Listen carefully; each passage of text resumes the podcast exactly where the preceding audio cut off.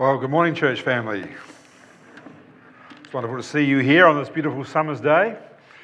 And uh, it's great to worship together, isn't it? Uh, let's just uh, pray together before we open uh, this portion of Scripture and uh, conclude our series on the heroes of the faith and the, and the life of Abraham. So let's just, um, let's just bow our heads in prayer. Father, we uh, do thank you for your amazing love and your amazing grace towards us through the person and work of the Lord Jesus Christ. Father, this morning as we open uh, your word together, we pray that uh, the distractions of uh, the world, the distractions of our circumstances, uh, won't impact on uh, the proclamation of your word. Guide us by your Spirit, we pray. Teach us, exhort us, rebuke us, and refine us. Uh, and we ask these things now in the powerful name of Christ, our risen Saviour. Amen. I said this will be the last time we'll uh, look at the life of Abraham at the moment. Uh, and next week we're going to start a, a series in the letter of Philippians. So I've got a bit of a challenge for you. Okay, I'll, I'll, reiterate this challenge. So, between now and the time we meet next Sunday, in your homes, grab open the letter of Philippians and read through it. It's only four chapters, take about 15 minutes. But uh, the greater challenge is going to be I want you to do that at least 20 times in the next eight weeks. And uh, let's just become really familiar with that letter. So, uh, will you take up that challenge?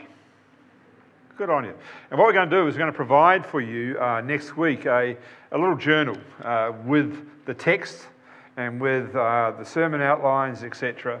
And that will be for you, uh, with you for the, for the series. So the most important thing then will be to put your name on the journal uh, so you know whose is whose. But uh, we'll I'll do that for you next week. So as I said, this is the, um, the, the final one on the life of Abraham as a hero of the faith. Uh, we could have gone on a lot longer. We could have done a lot more uh, in depth uh, study on this, but I hope it's been a blessing to you as you've considered this hero of the faith. We come to Genesis 22, and many years had passed, and the great promises given by God to Abraham of land, of people, and blessing have been given. Since Abraham had left uh, the Ur of the Chaldeans, we see through his story that at times he had sinned.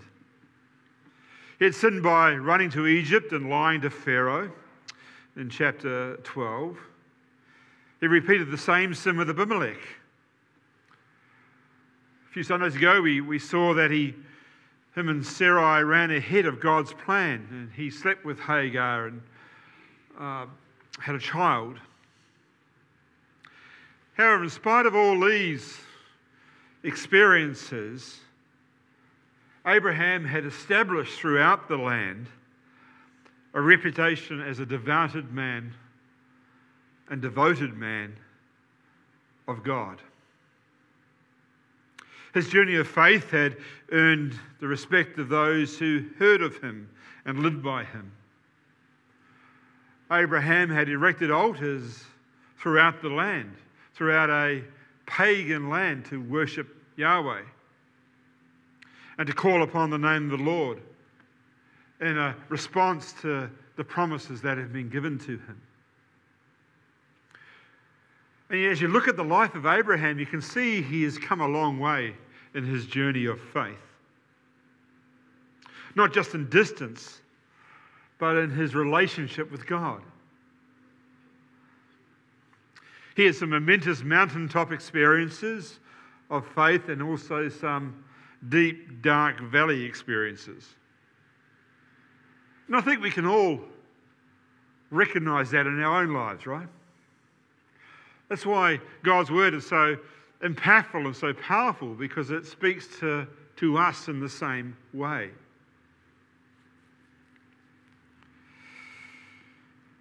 Throughout the story, we have seen the landmark statements and restatements by God of the promises he's given to Abraham. First, when he stepped foot in the land. Second, when he was under the stars Remember, he's on the stars. He, he believed the Lord. Third, when he saw the fiery presence of God pass between the carcasses. Fourth, when he heard the, the new names of Father of a multitude, Princess, and Laughter. And he inaugurated circumcision as a sign of the promise.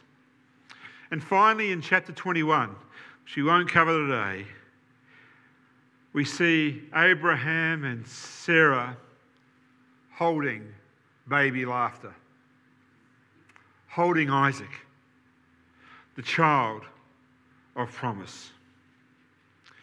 He had left his comfortable lifestyle on earth and followed wherever God had led him. He faithfully represented the one true God in every situation, even in his failures. And I said in chapter 21, we, we, we see the, the promised son born, Isaac.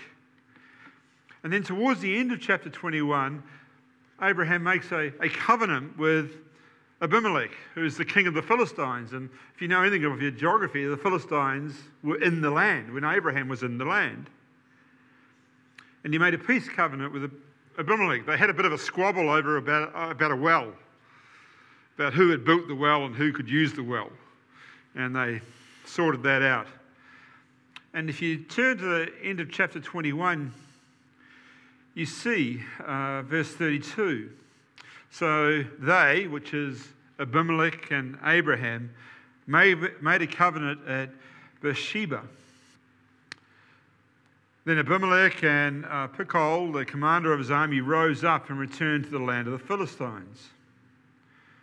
Abraham planted a tamarisk tree in Beersheba and called there on the name of the Lord the everlasting God.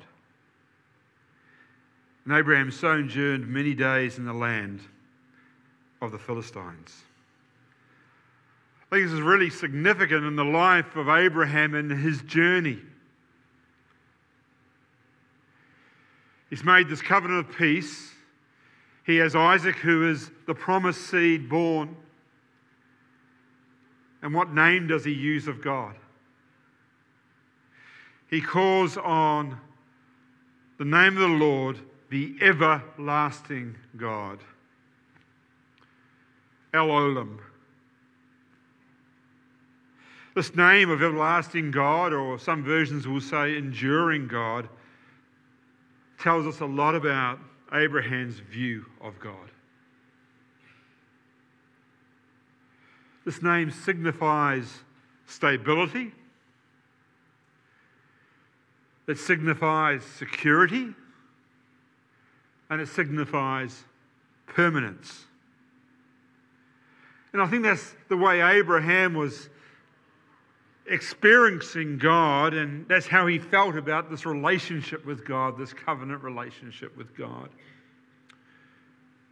It was a place of stability, a place of security, and a place of permanence.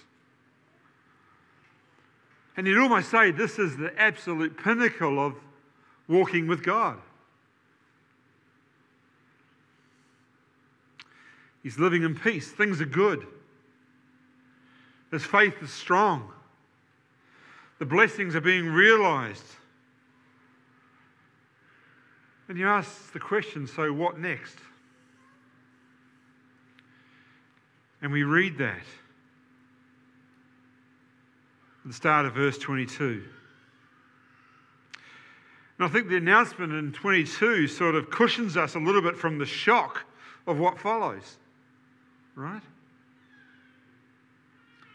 Can you imagine if you read the story for the first time and you didn't know that it was a test?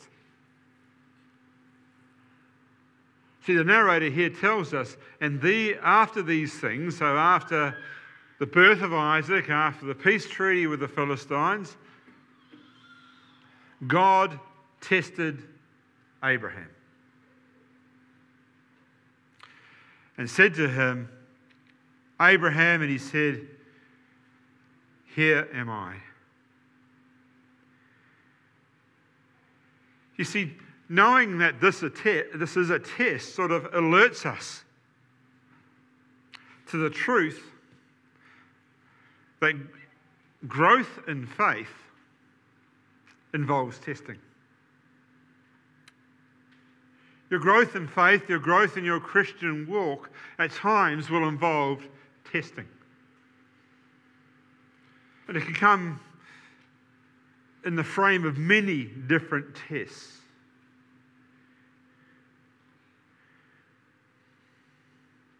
Because what God does through these tests, He stretches and grows our faith.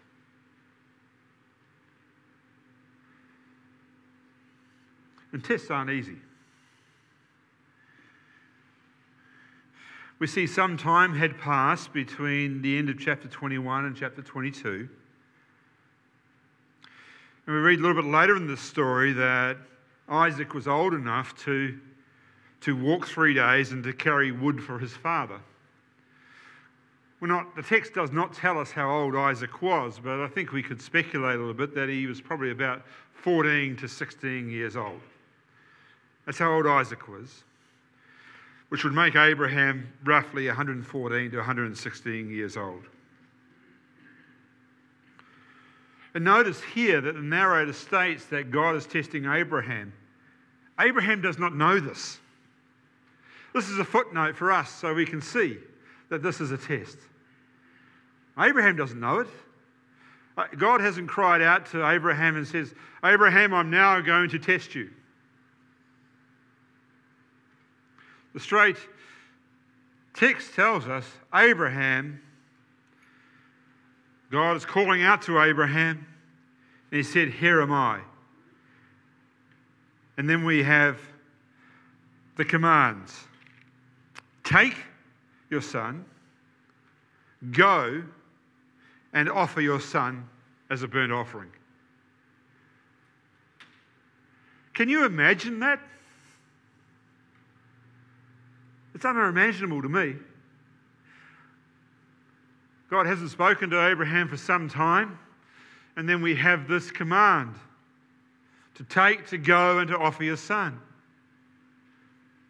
It reminds me, earlier in the story, we have the command of the Lord to Abraham in Genesis 12 to, to go.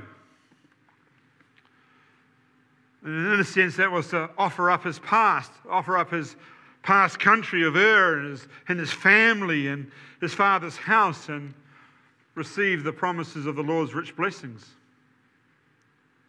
But in this particular story, the Lord commands Abraham to go, but now to offer up his future.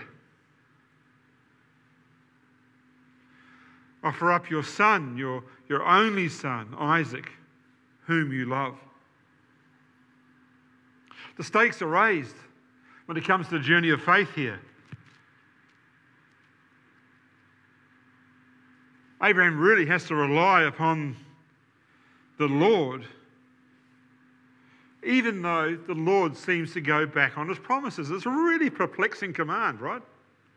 Let's be really honest about this. This is, this is a perplexing command.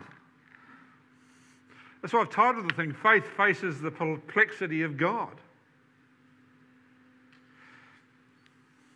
You know, how could God ask Abraham to kill his son?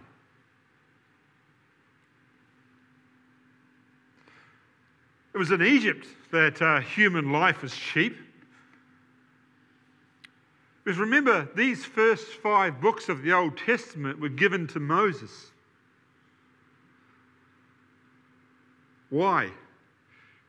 Because we have God's people who had been enslaved for 400 years knew nothing about their God. So we have the creation account, followed by the genealogies of how the nation was formed. So we have these, this generation standing on the edge of the promised land, about to go into the promised land after 400 years, and, and we have the the five books given to Moses to instruct and teach these people. So they knew that, that killing of, of children was not right. There was instructions given to Noah. In Genesis 9 6, whoever sheds the blood of a human by a human shall not that person's blood be shed. He commanded Israel at Sinai, You shall not murder. Ten Commandments, Exodus 20 13. He had warned Israel and Canaan not to imitate the Canaanites in burning their children to their pagan gods. Deuteronomy chapter 12, 29 to 31, or Leviticus 18, 21. So, how could God contradict his own laws? By saying, offer up your son as a burnt offering. And you think about Abraham, this command must have been even more abhorrent, for Isaac was the son of promise. He was the son of the promise of God. He was a miracle, right? He was 100, Sarah was 90. There's no way they could conceive naturally. This boy was a miracle as a sign of the promise of God and a sign that nothing was impossible for God. And this is the tension of the story. And we'll see as we go through the story that this tension is solved as we see Abraham's faith on display.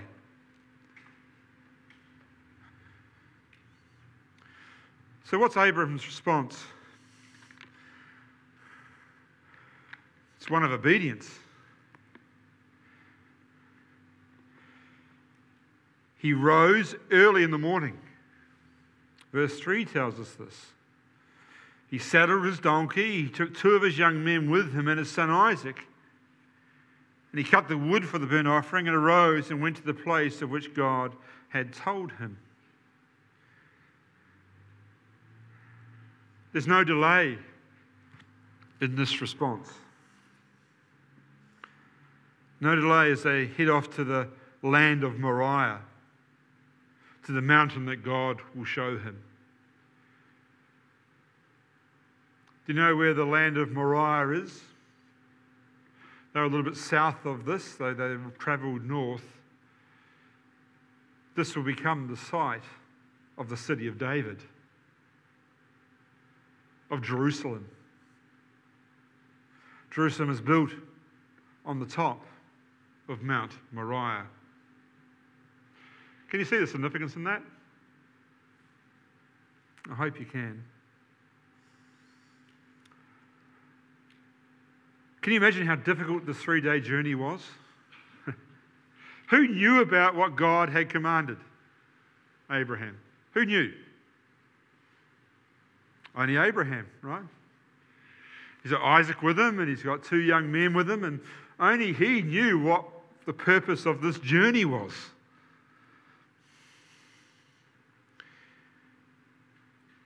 There's no one he could share his questions and pain with. But the wonderful thing is, through this journey, we have an indication of Abraham's faith. First, in verse 5, they, on the third day, they had arrived. They lifted their eyes to the mountain. They saw the place afar off. Verse 5 Then Abraham said to his young men, Stay here with the donkey. I, I and the boy will go over there and worship and come again to you. It's an amazing statement of faith, isn't it? We will come again to you. We go down to verse 8. I mean, Isaac has this question about hey, we've got all the materials. We've prepared for the burnt offering. We've got the wood and we've, we've, we've uh,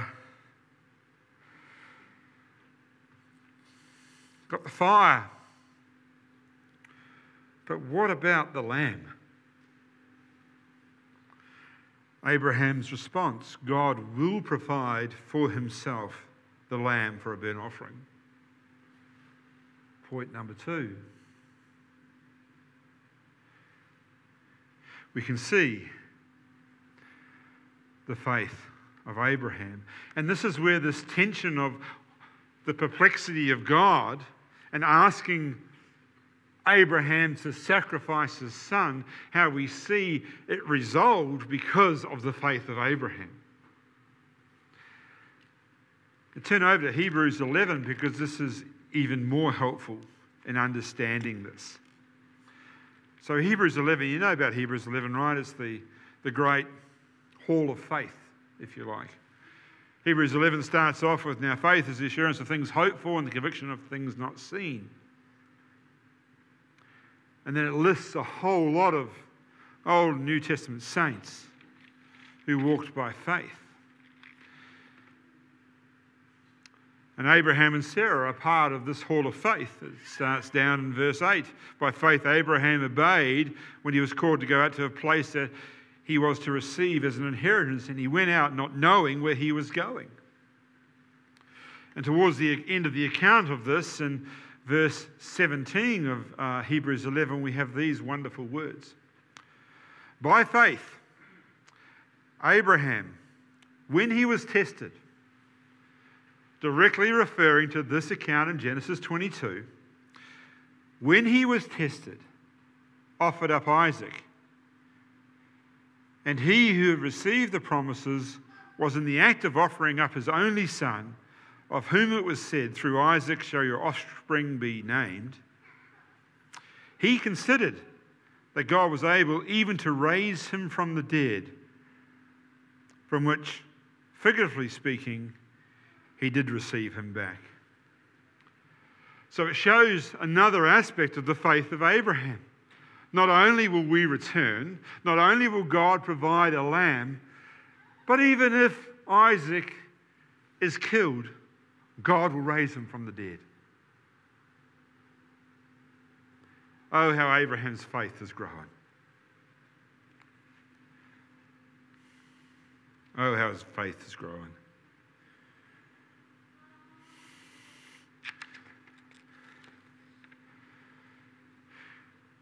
And in that whole statement, that God will provide. What Abraham is doing is he's referring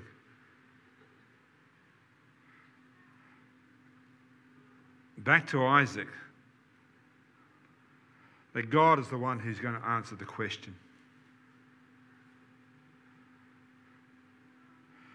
Abraham does not deceive Isaac in his answer but simply opens up the possibility that God will provide. In many ways, Abraham here throws the ball back into God's court. He will provide. It's fascinating, isn't it? Because we see, once the answer is given, that they both continue in the journey. And they get to the place, verse 9. They build the altar, they lay the wood in order. He binds Isaac. So there's willing participants on both sides, right? We've got a, a young man, 14 to 16 years old. He's not disobeying his father in this matter. What was going through his mind? He'd seen burnt offerings before.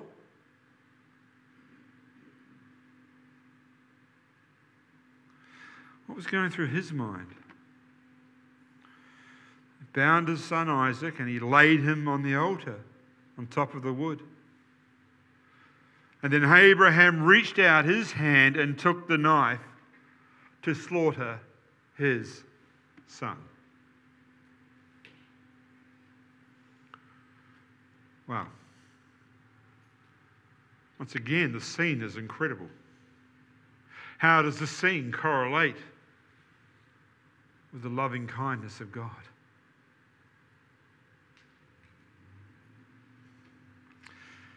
And then we have this wonderful response a divine response. First, with a divine intervention. But the angel of the Lord called to him from heaven and said, Abraham, Abraham. And he said, Here am I. This is the third time in the story we have this here am I statement about Abraham being around. and he said, Do not lay a hand on the boy or do anything to him, for now I know that you fear God, seeing you have not withheld your son, your only son, from me. There is a divine intervention. And I'm so thankful for that. Because it solves the tension of what has gone on before.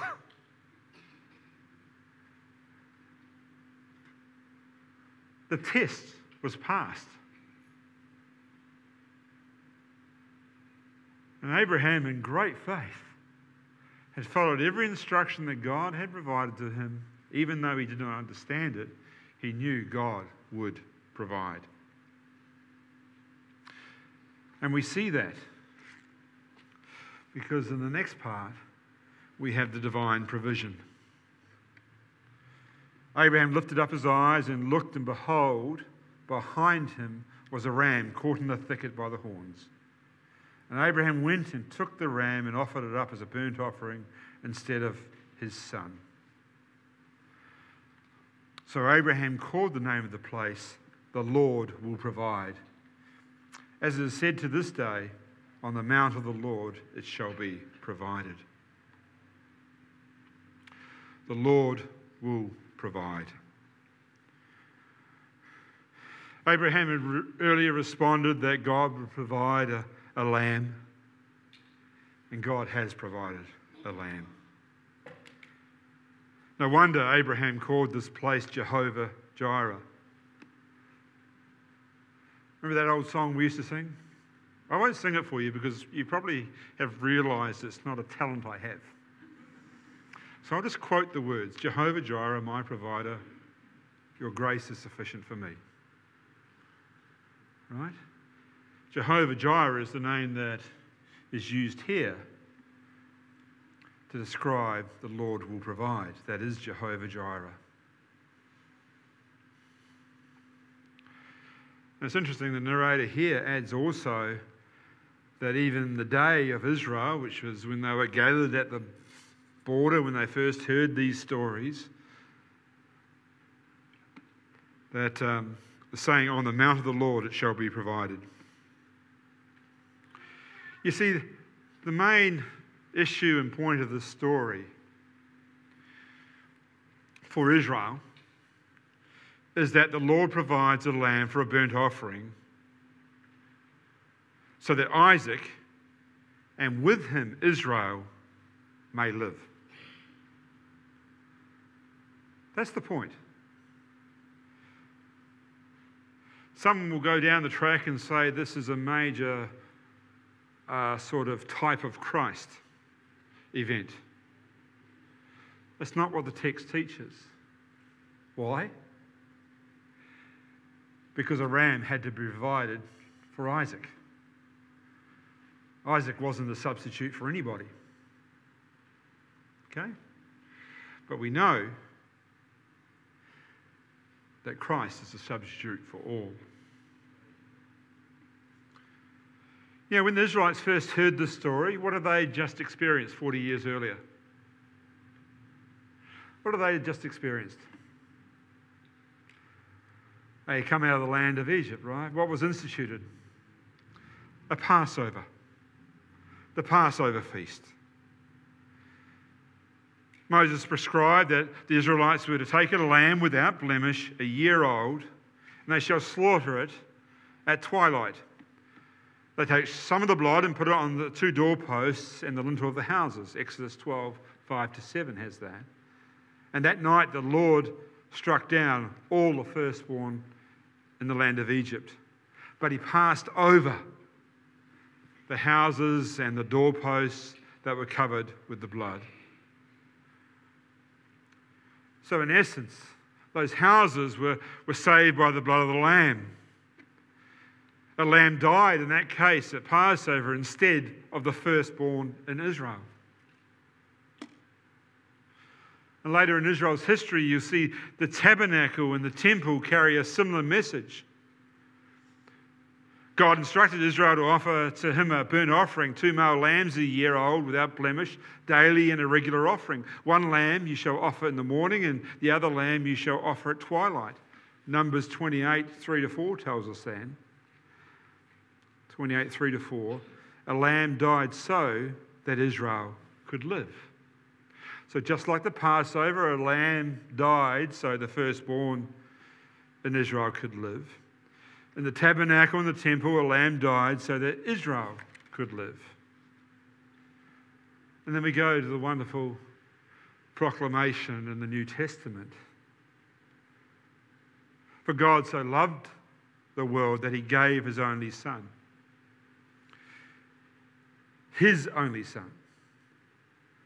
God made the supreme sacrifice which he prevented Abraham from making he gave his only son in order to save this world and his people. See, in the New Testament, the Lord provides a sacrificial lamb so that his people may live. The lamb is Jesus Christ, as we know. John the Baptist, how did he introduce Jesus to the world? in John 1:29. Behold, the Lamb of God who takes away the sin of the world. Jesus himself proclaims that he came to give his life as a ransom for many. In Mark 10:45. Jesus is the sacrificial lamb who died for the sins of God's people. Have you trusted and believed that? Because that's the important question, right? God is the God who provides. God provides a way for us as sinners to be restored through the sacrifice of His Son, His only Son.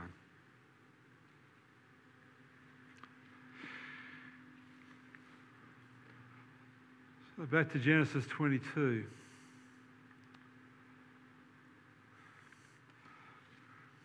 And we have in verse um, 15 through 18 a divine oath that is given. Let's just read this. And the angel of the Lord called to Abraham a second time from heaven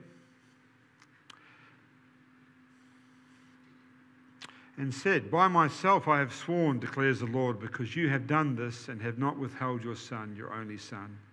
I will surely bless you, and I will surely multiply your offspring as the stars of heaven and as the sand that is on the seashore. And your offspring shall uh, possess the gate of its enemies. And in your offspring shall all the nations of the earth be blessed, because you have obeyed my voice.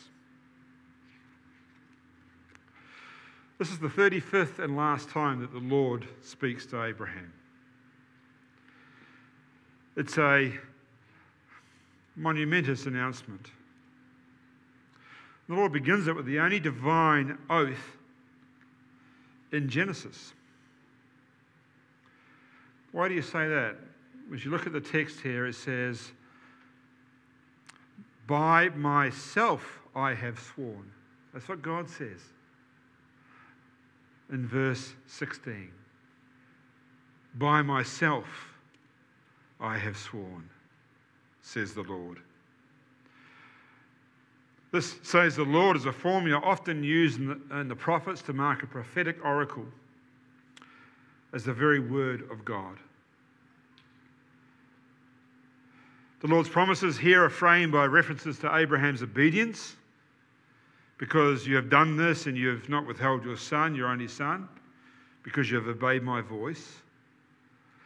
But all the promises first made to Abraham declares decades earlier are now guaranteed by the Lord unreservedly.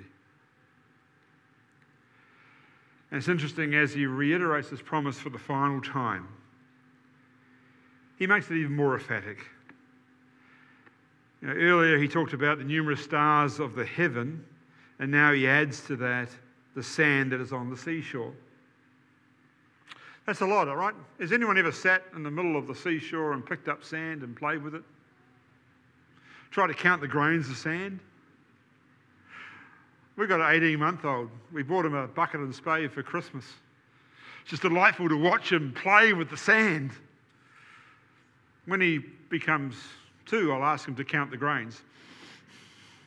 And you'll find that it's an impossible task. The Lord had promised to give the land of the Canaanites to Abraham's seed. Now the Lord adds, and your offspring shall possess the gate of their enemies.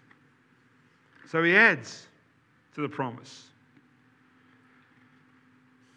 The Lord had promised, In you all the families of the earth shall be blessed.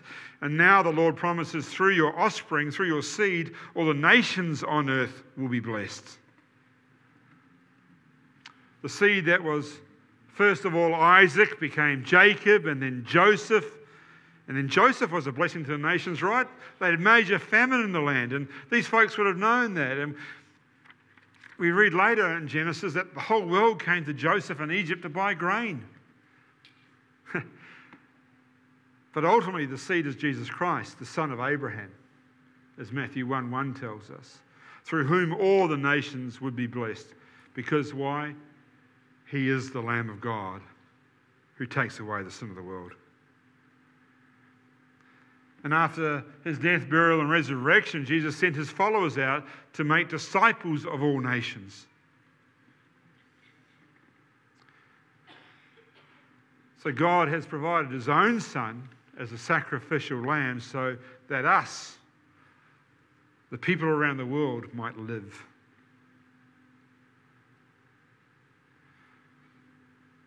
And as we look at this story, we see that just like Israel, people today sometimes wonder can we really trust God to provide for our redemption? Shouldn't we be sort of putting a bit of the skin in the game? Shouldn't we be working for it ourselves?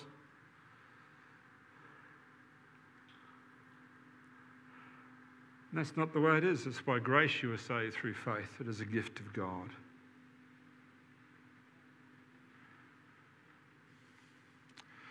I think Paul responds for us in a wonderful way in Romans 8 to give us great encouragement in the world in which we live. Especially when it comes to God providing security in our redemption. Romans 8, verse 16. If God is for us, who is against us? He who did not withhold his own son, but gave him up for all of us, will he not for him also give us everything else? Who will bring any charge against God's elect? It is God who justifies.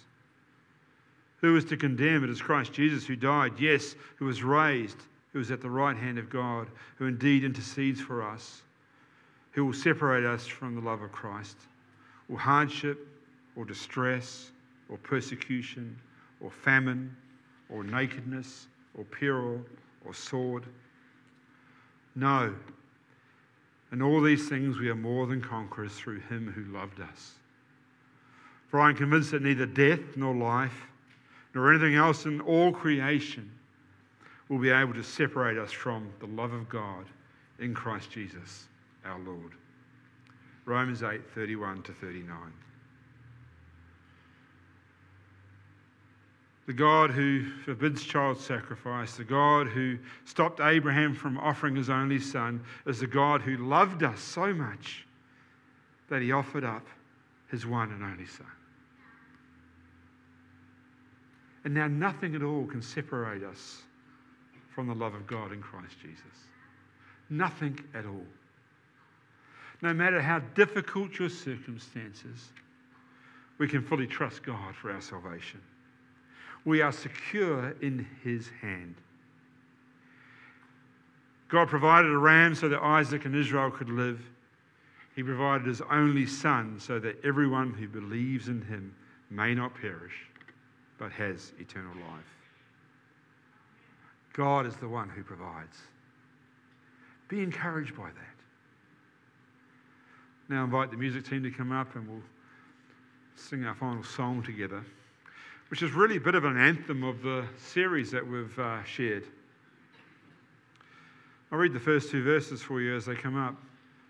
By faith, we see the hand of God in the light of creation's grand design. In the lives of those who prove his faithfulness, who walk by faith and not by sight. By faith, our fathers roamed the earth with the power of his promise in their hearts, of a holy city built by God's own hand, a place where peace and justice reign. And we stand as children of the promise.